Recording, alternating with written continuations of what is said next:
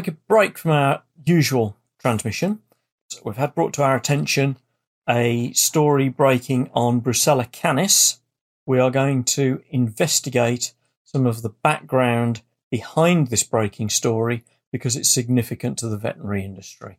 Let's get Louise Buckley, Brucella canis XRVN, in to discuss what this is all about. Pleasure to meet you. Likewise. Where did we start and how did we start this? So it's very difficult to actually summarize it in, in one one small soundbite. Building up behind the scenes has been obviously my interest in Brucella canis and a growing appreciation of the impact that I guess practice policies and standard operating procedures have been having at the front line in terms of their their impact on owners and of, of overseas dogs and obviously the dogs as well. And so that was sort of sitting there as a backdrop, and it was growing in importance in terms of my interest. And I was starting to, to raise awareness, both initially privately, then more publicly. And as a consequence of that, a member of the public wrote to me, and this is this was this is what made me step off the register. A member of the public wrote to me, very long email in quite a mess. They had they had five overseas dogs plus a cat just before Christmas, they'd been asked by the practice to test all of the all of their dogs for Brucella canis. One dog had come back positive, and I'm giving the story more in a in a nutshell. There's a lot more detail to it than that, but one dog had come back positive. As a consequence of that, the practice wanted the dog euthanized, and they decided that they would not offer any veterinary care at all to all five dogs and the cat while this other dog was still living. Um, and the information that the client received was that they would give, where it was necessary, they would give veterinary care to any of the animals. But basically, they want the animal sat in the car, and the veterinary professional would be two meters away from this animal. For five months, that's been the situation for these six animals. Initially, they didn't want to repeat the test and told the client what was the point. We knew the animal was positive. They then changed their mind and agreed to test, and that was carried out again in March. And this dog on the second test tested negative as a consequence of this, they were hoping this would all go back now to normal, but the practice is, are still not offering veterinary care. At the point at which I last communicated with this client, which was about two weeks ago, the vet practice was still not offering veterinary care to any of the animals. The dog that had originally tested positive, looking at the communications that they did have, was still being treated as positive on the grounds that once positive, always positive. As part of this email, the client also sent the blood test results to me for their animals. And when I looked looked at them, I've got access to some privileged set of data that isn't published in, broadly in the public eye, but that allowed me to see um, when they validated the ELISA test, which is one of the two APHA tests, they've got a, a, group of dogs that are the, the healthy control dogs, basically, that, that, that the results are being compared to. And I could see from that population that this particular dog, in its original blood test that was positive, sat still within the normal range for the group of dogs that were not infected with Brucella canis. What you describe as a false positive, then, in that respect? Well, what the APHA has done for the purpose of, of, sort of validating the test, I assume um, from the information I've got, which is a, is a figure, is that they've cut off the last section of, of dogs. In all, it, it, I mean, it's it's classically done. This is not the APHA being shonky in any way. This is quite normal in, when doing diagnostic tests. You, are always trading off specificity with sensitivity. The more sensitive you want a test to be, the less specific it will be. And what they've done is they've obviously drawn the line for where they're going to consider a dog to be positive sort of versus negative but that line cuts off probably the, the top um, and I'm, I'm guesstimating here maybe the top five percent or something like that. And that's what they've that's what they've done. And this dog sits there. It was sitting at 100. And, the, the dog's value was sitting at 157. They're looking at their their data, and I've only got a graphical representation of this. It goes up to about 160 um, for that normal group. And I knew, sitting behind the scenes, of a medical professional who'd had a very similar result. And because they were a medical professional, they didn't just accept what the vet said. They got on the phone to the APHA and they discussed their result directly with the Brucella person. He told them, "Oh, don't worry too much. Your dog's result actually sits within the normal range um, for the, these healthy dogs." here, have a graph that shows you so you can see yourself exactly where you sit. We just suggest you, you test again in, in maybe in a couple of months' time or something, and you'll probably find it sits within the normal range. And then we'll downgrade you from a probable infection to a may, maybe infection. And we just suggest that for the rest of the dog's life, you just do some ongoing testing just in case. So I knew that that conversation had taken place. I'm now looking at a blood set of blood test results saying that this dog had a, a result that was just two points away from the other dog that um, they'd discussed.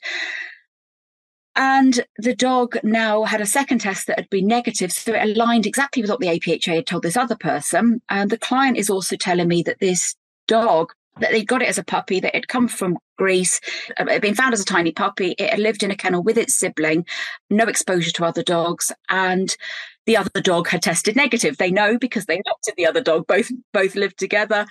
None of them had ever shown any signs of any clinical infection or problems whatsoever, and been living in the household for two years. Yet no other animal or human appeared to be infected with Brucella canis.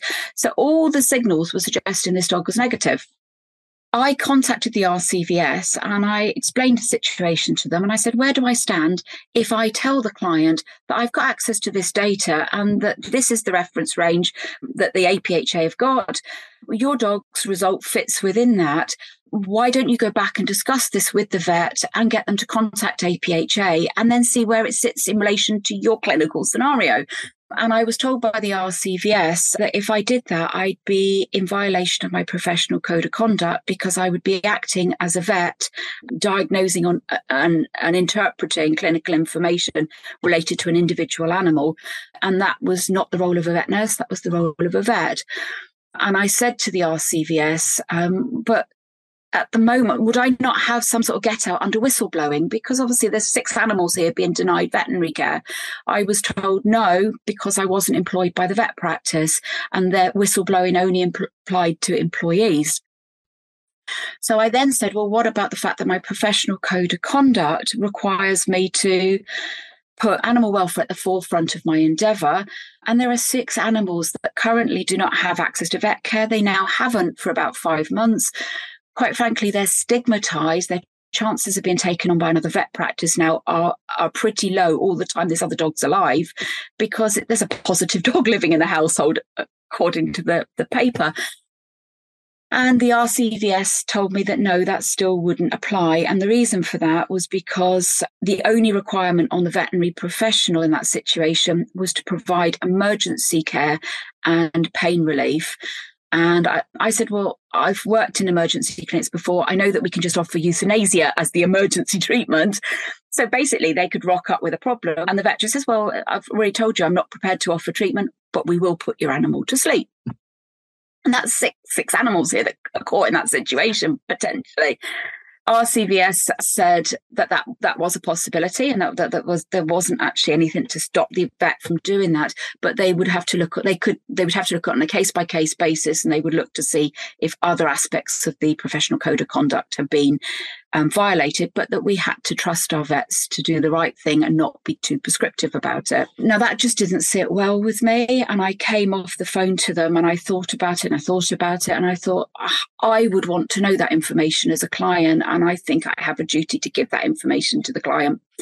So I hit delete on my registration as a veterinary nurse and decided that I, I would I would come off the register. So I was no longer in violation of anything, and I was going to tell the client, and that's what I did. And uh, it was probably just as well that I did come off the register because I since that point I have probably broken what would have been my professional code of conduct on a daily basis, including a case very recently where if I hadn't done so, the dog would have been dead by now. It would have it would have been euthanized on Monday morning. Wow, wow! I, um, I, I, really respect you for standing standing by your mm-hmm. your duty there and, and putting the animals first. Can we? You've you've uncovered a whole load of of stuff there, Louise, mm-hmm. in a very concise manner. Um, not all the veterinary ramblings listeners are vets or vet nurses. And I wonder if I could, please forgive me, can we wind this right the way back to brucellosis? What is it? What is the significance of this? Okay. Basically, it's a bacteria that dogs can get infected with, and that is inf- infectious, but also zoonotic. So it, that means it's infectious and it can infect humans. And that's where the, the I think the primary concern has, has come about from. Predominantly, it's a sexually transmitted disease. So the, the, the most likely way of transmitting is between dogs as a consequence of a sort of a sexual act or sexual related sort of behaviors. You find high levels of it in reproductive tissues in in dogs. So you'll you'll get it in things like semen, you'll get it in things like the uterine tract, um, menstrual fluids, etc one of the, the key clinical signs of relevance is that it affects reproductive related activities from things like fertility through to the, the bitch will born puppies or puppies will be born. Some will go some will go full term and then shortly after being born will die. A few will will, will go through to, to adulthood um, and can be adopted can be adopted out. So there's there's that that possibility. You can get some that are not specifically related to reproduction. So, um, for example, you can get some spinal related issues, and you can get um, sort of generalized enlarged lymph nodes. You can get an enlarged spleen. You can get sort of sort of inflammation of the of the testicles. Um, so there are other other clinical signs that you can have. So it wouldn't be fair to say that it's it's just entire dogs indulging in reproduction, but predominantly it's a sexually transmitted disease. We're talking about Brucella canis.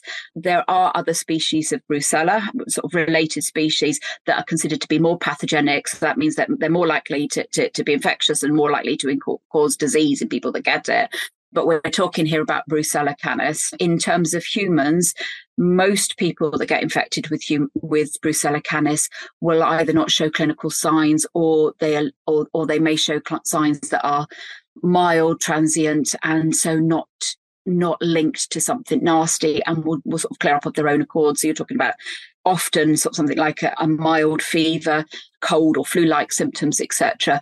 In a very small number of people, you can get much more severe signs than that. To the best of my knowledge, nobody has ever been reported in the scientific literature as having died from Brucella canis. And the government HAIRS report, so mm. that was sort of Public Health England, that's now the, UK Health Security Agency, but they produced a report, the HAIRS report, in 2021.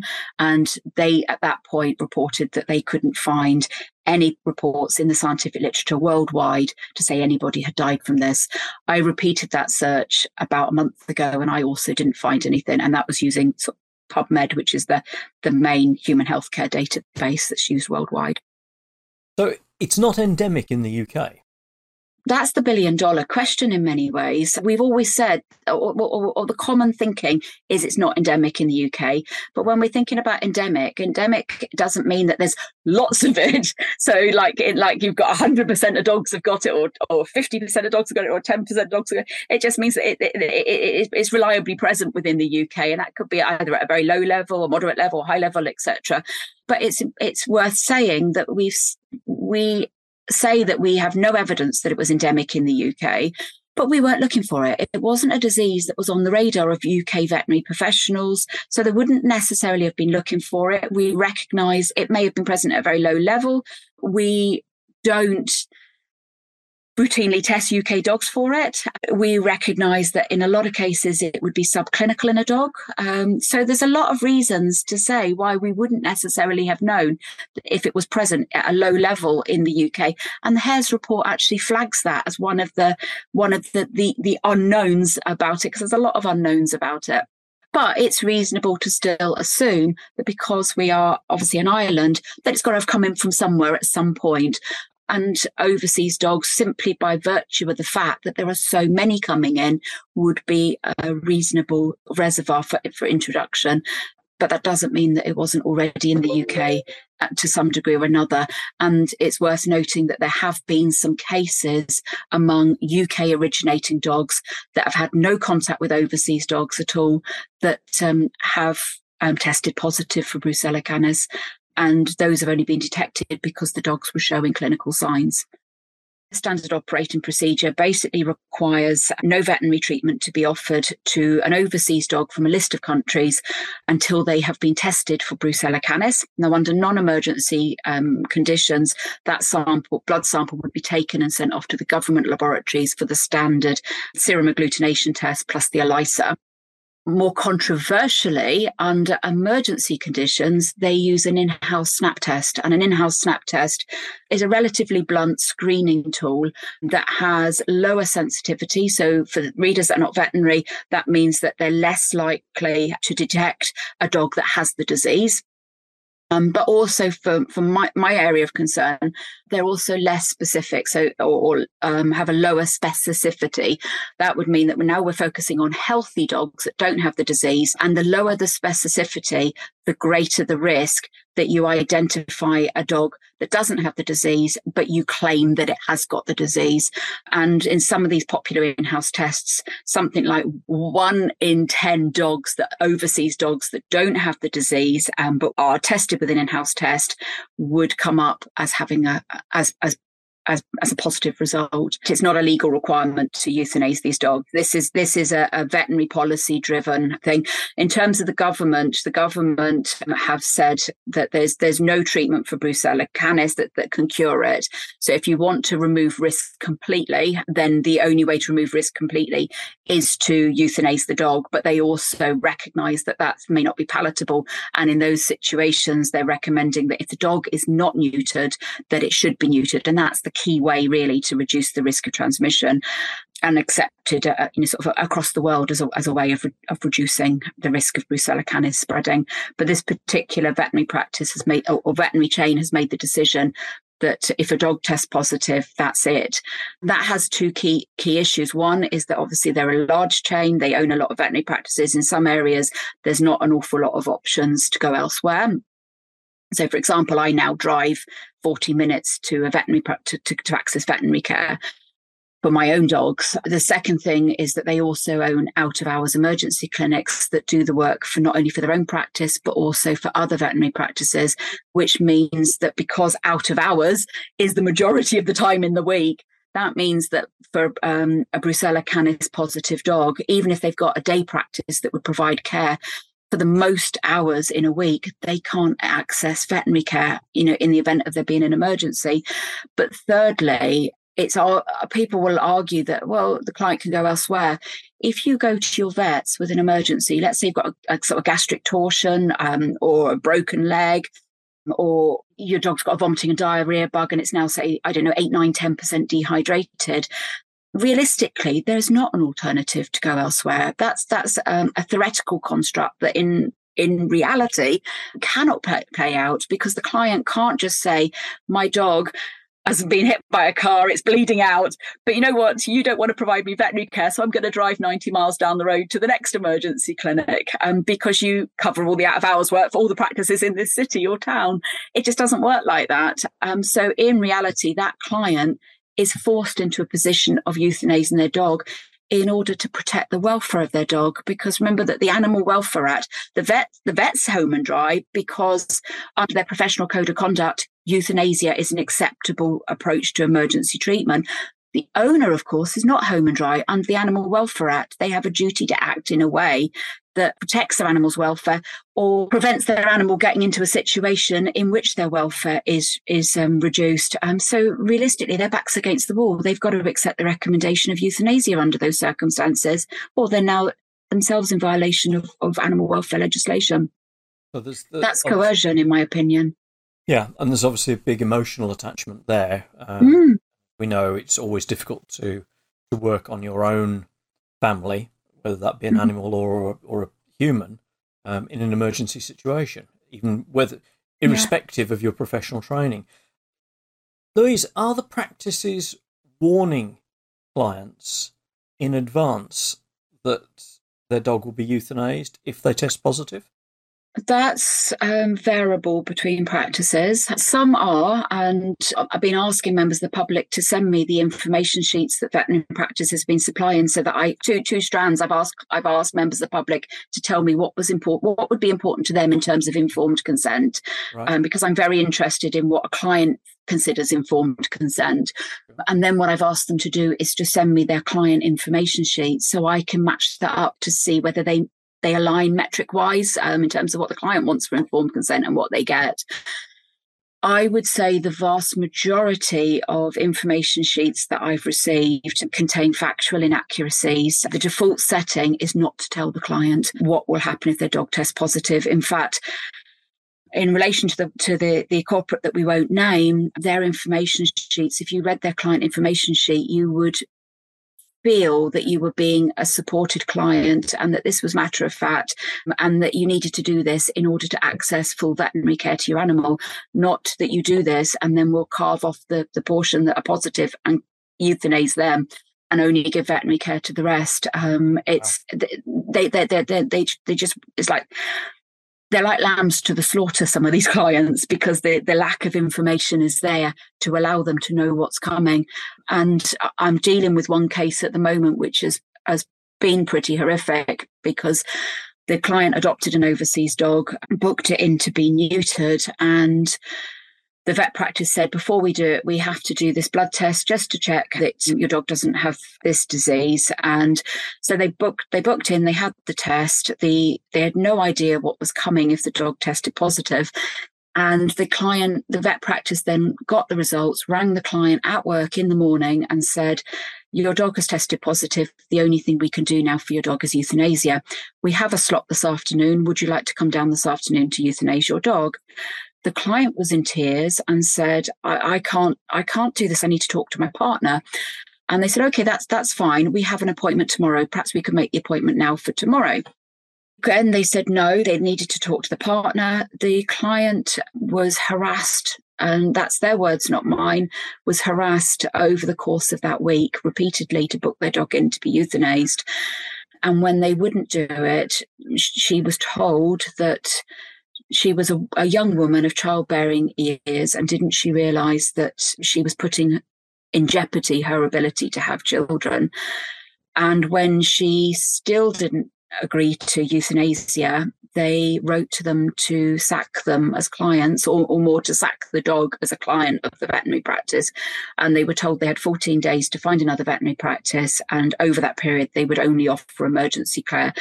When the client came to me and told me this, I said, well, you need to go back to your practice and establish what emergency care means, because it could just mean that they will offer you your dog euthanasia. Um, that's now obviously being dealt with as a complaint at the moment. Um, it's that I, am aware that that's been reviewed by solicitors, so there's a, there's a chance that that will go further. But this is not atypical, and I think that's the important thing to really to emphasise. This is coming in on an almost daily basis, people are contacting me with information that tells me that the veterinary profession is not giving clients informed consent, either at the point of the blood test, but also at the point of euthanasia. It's very common for clients to be given information that's incorrect. I'm autistic, um, which means that when I get the bit between my teeth in relation to things like the truth, firstly, I research it massively. I, I want to know everything I possibly can about a topic, but also I'm very driven by concepts of justice and honesty and that sort of thing. And nobody silences me once once I've got the bit between my teeth. I will just stand up for everything. And I've gone on about it and on about it, on about it to the point I think my mum wanted to kill me at one point. I think she lined up, got me Brucella canis positive myself, and then put me into the vets and we went to sleep because I drove her nuts. And she she kept saying to me, I, I, I you know, that I, I just can't see how this is possible. You know, this is the, you must be exaggerating this reason. Are you sure you've got your facts right? And I said, I'm telling you now, Mum, I, I have. Um, and she went into her own veterinary practice. She was taking her cat in went to own vet practice, struck the vet up in conversation, and just said, I've got a friend who's got an overseas dog. She's been told she's got to have this test. What's all this about? And the vet turned around to her and said, Oh, yes, um, it's a nasty disease. It's killed somebody in the UK, and therefore we need to euthanize all dogs that test positive. And my, mum came back and reported this to me. And I said, Mum, that's nonsense. There's been one case reported in the literature of a person in the UK with Brucella. I can tell you now they're alive and kicking. I saw them on a discussion forum only last week you know, there, there, if there had been a death in the UK, that would have been widely covered. There hasn't been. In fact, there hasn't. The, the UK government couldn't find any evidence of any deaths as late as 2021. And, you know, that, but that's the kind of thing that's happening. A client messaged me um, to tell me that her two vet nurses at a vet practice had told her that the reason that practice was testing was because a vet nurse had caught Brucella canis and was now disabled as a consequence because of that, she went into the practice. She agreed to have the test. It's my understanding that the dog needed to be sedated in order to draw blood. And when the dog was sedated, she was talking to the vet about this. And the vet said, Well, that's not true. Why? I don't know why they would have said that. And that information had been used to get the dog, the owner to agree to blood testing. And there's no way that's informed consent that you know you, an animal's now gone through a sedation and a blood test on the basis of something that wasn't even doesn't even appear to have been true by the admission of the own veterinary practice. But it's a common story that's coming through these kind of things and said it's it's happening daily at the moment or almost daily. That, that sounds terrible louise. What what is it okay so what is it that we can do? What do we how do we educate the vets that are caught in this almost Chinese whispers mm-hmm. scenario of assuming that this is worse than TB and let's kill all the badgers? Um, mm-hmm. What what is it? What is it that we can do? What is it that you would like to see happen?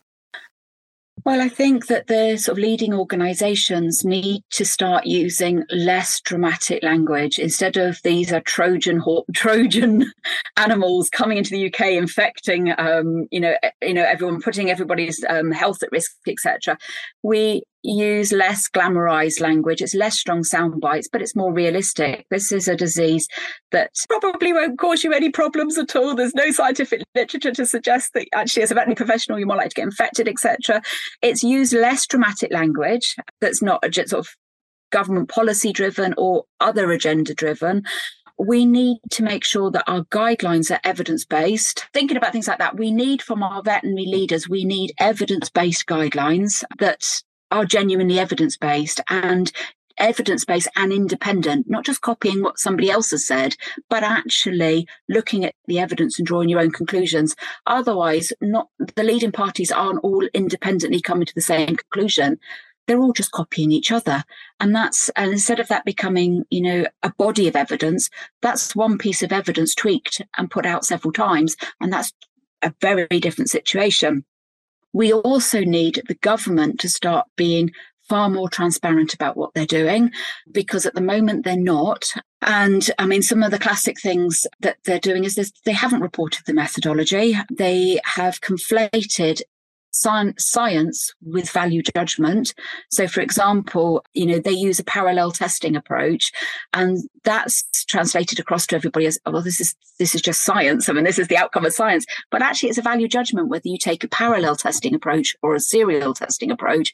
We need to be a lot more honest about. Uh, they need to be a lot more honest about what they're doing and why. But they also need to start publishing their data.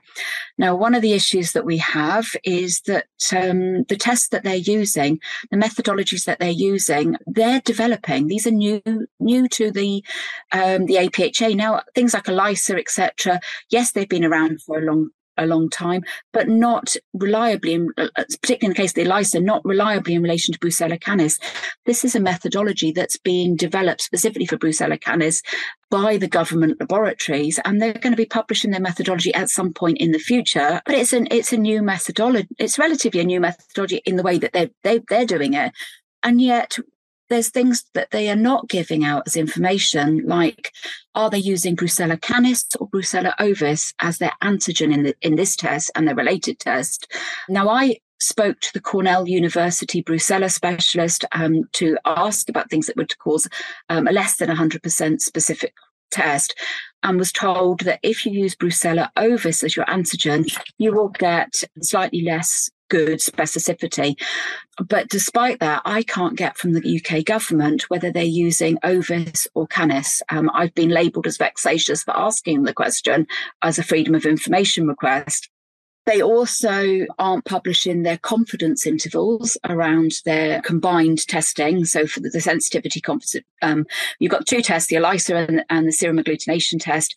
And because you're doing parallel testing, you basically you calculate the probability, given that you've done these two tests, that the dog will test po- that dogs test positive on one or the other. Um, and this, they're, they're not publishing this, the confidence interval around each of those values. And that's really important because a confidence interval will give you some idea of how confident they are in the precision of that value. So if you've got a narrow confidence interval, they've got high confidence in that in the precision of that value. If you've got a wide one, they haven't. And so the fact that they don't want to publish this information makes me think that maybe it's not as narrow as you might like. I'm sitting on, they gave me another set of data through discussions with them, which, if that set of data was correct, it would mean that the government reported specificity of 99 was actually 98%. And now they've said that they're not putting that data out because they've got concerns over covariance. Is their high confidence data set in relation to the the, the dogs being positive, but they've got concerns over covariance um, in there, and I haven't unpacked that enough with them. But that they think that that might affect, in particular, their sensitivity values and overstate how sensitive the test is. And I've gone back to them and said, yeah, but um, it has the opposite effect with specificity. It means you underestimate potentially how many dogs will falsely die as a consequence of your testing. But as I said, until they put all their methodology and the confidence intervals and all of these kind of things in the public eye, we just don't know. The other thing that I need to want to see, and again, this is in the hands of the APHA, is I want to see the prevalence data. So there's a lot of talk around how many dogs are actually likely to be affected in these countries of origin.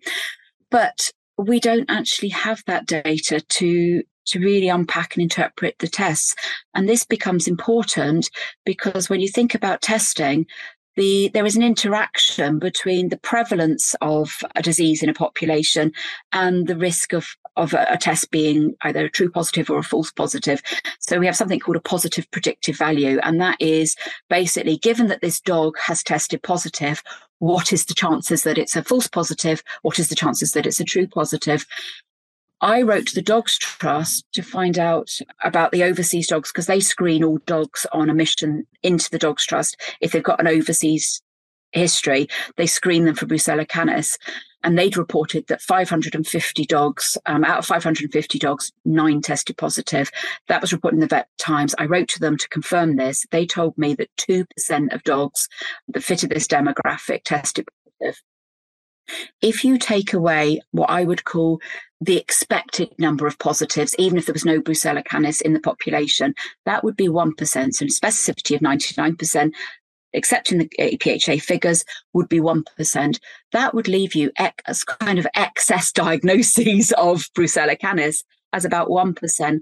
If that's the case, um, then the only figure we currently have for overseas dogs coming into the UK with Brucella canis is about 1%. You take away the, the 1% you'd expect of false positives, you're left with 1%. It's a rough and ready calculation, but it's worth saying that if you had, if that was a genuine, reasonable marker of the prevalence levels of, of Brucella canis amongst overseas dogs imported into the UK, the positive predictive value of the APHA tests is such that what, roughly one in two dogs would be a false positive veterinary practices in the UK are making decisions over whether healthy dogs live or die on the basis of that one test.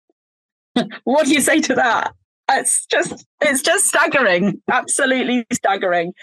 These are not independent tests. This is the same test twice.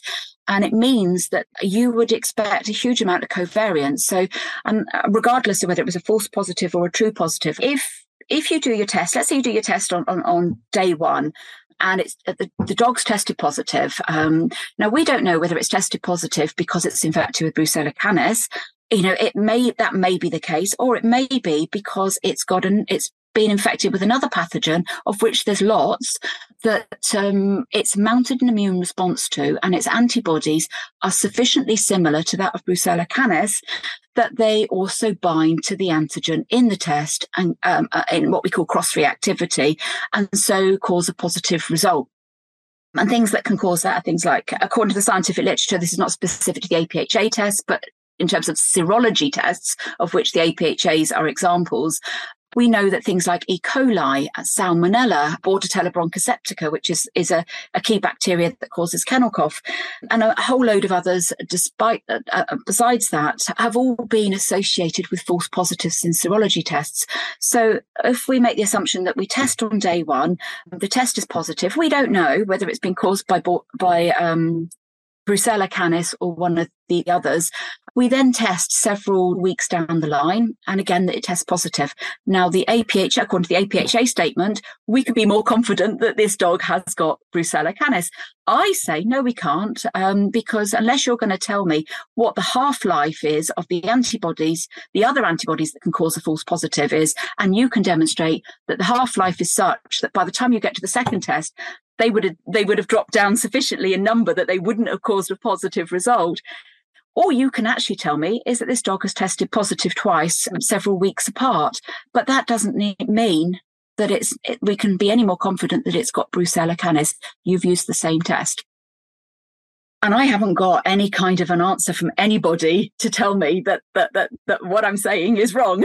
so but what I would say, and I think to put this into context as to what we're doing, I mean, obviously we're playing with dogs' lives here, but we have a really clear precedent of this going badly wrong in the literature, in the media. And those that are listening that are sort of my age or older would probably remember a solicitor called Sally Clark. And round about the late 90s or early 2000s, she was convicted for the cot death of her two small children. Consultant pediatrician called Roy Meadows stood up in court and said the chance of somebody having two cot deaths in a row like this in the same household would be one in several million. And on the basis of his evidence, this woman was convicted of, of killing, of murdering her, or murdering or manslaughter her two small babies and sent to prison. Now, the Royal Statistical Society um, got wind of this and looked at this and went, "Holy crap! this, is a terrible use of statistics. I mean, this is this is a this is a doc, doctor, a consultant doctor, and he doesn't know his stats at all. This is terrible." And you know, you cannot say that. Um, and they it went to a retrial and she got off on the retrial because when they did the statistics properly and took into consideration that these weren't these two deaths weren't independent they're the same parents the same household the same way of putting the, the, children to bed all of those kind of things.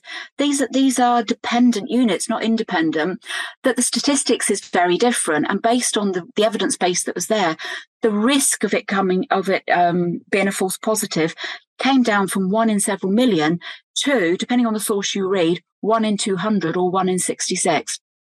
That evidence, in conjunction with other stuff that was going on, meant it was considered an unsafe um, conviction, and she got she was released from jail.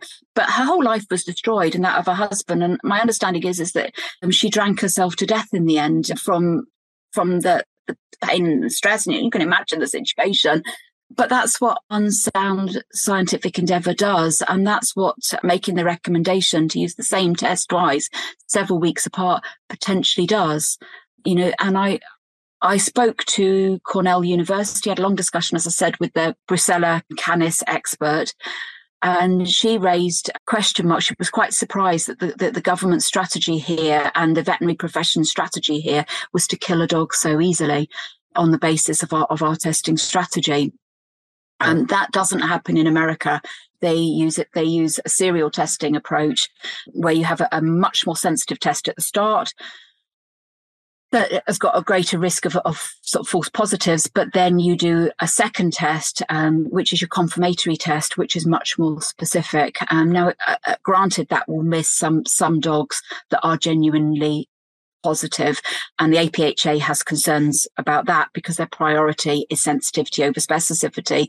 But, but as I said, that's a value judgment. What's next for you then, Louise? Um, well, next, uh, at the moment, what's next for me is making my way through a phenomenal number of emails and private Facebook messages because it's gone absolutely mental since the Veterinary Times article.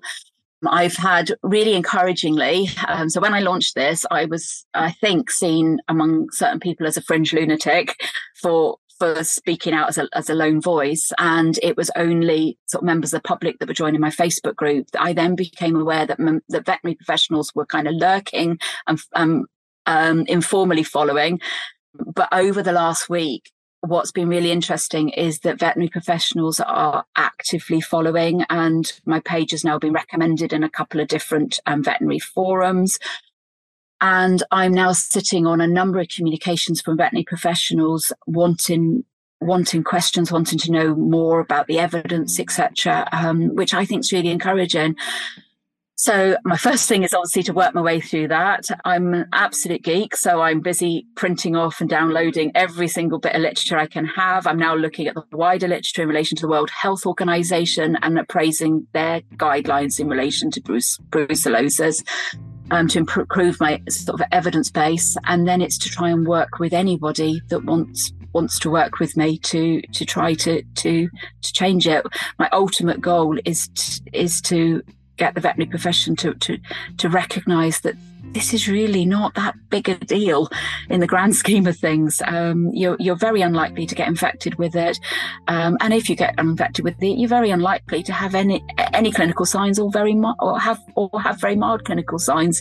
You know, the scientific literature does not support the response we have, we're currently seeing. Um, something that is sitting there that um, a couple of veterinary professionals have shown interest in is actually taking advantage of the fact that we have both veterinary professionals and members of the public now on my page and it's continuing to grow.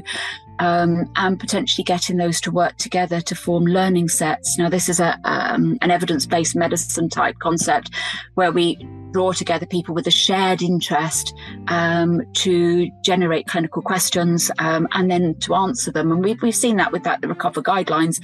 And it's whether I can pull together um, veterinary professionals and owners to think about what are the what are the questions, the management questions, the clinical questions, etc., that are important to them, um, and actually work together. Um, so you want you want this to grow. So how absolutely? So how do people get in touch with you? Um, they can get in touch with me via um, the, the, Facebook page. So that's um, Brucella Canis, former RVN, resigned under protest. It was Brucella Canis RVN. Um, so, so look I, at, look I, I put stuff Canis. on, on, there. I review I review um, the scientific literature, etc. On there, they can also use my email that's um, also published via that page, which is brucellacanisrvn at email.com. I I think you're making waves. I think you're making waves in the right way.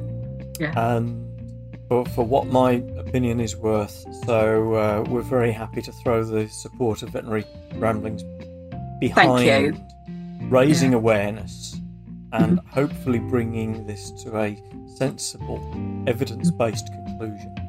Yeah. So, hopefully, that's what I hope to. Fingers so, crossed. So, thank you. Well, thank you very much indeed. Well, thank you very much indeed for your time and okay. uh, for sharing your story with us. We'll do what we can do to uh, to spread the news. Thank you. Yeah, you're very very welcome.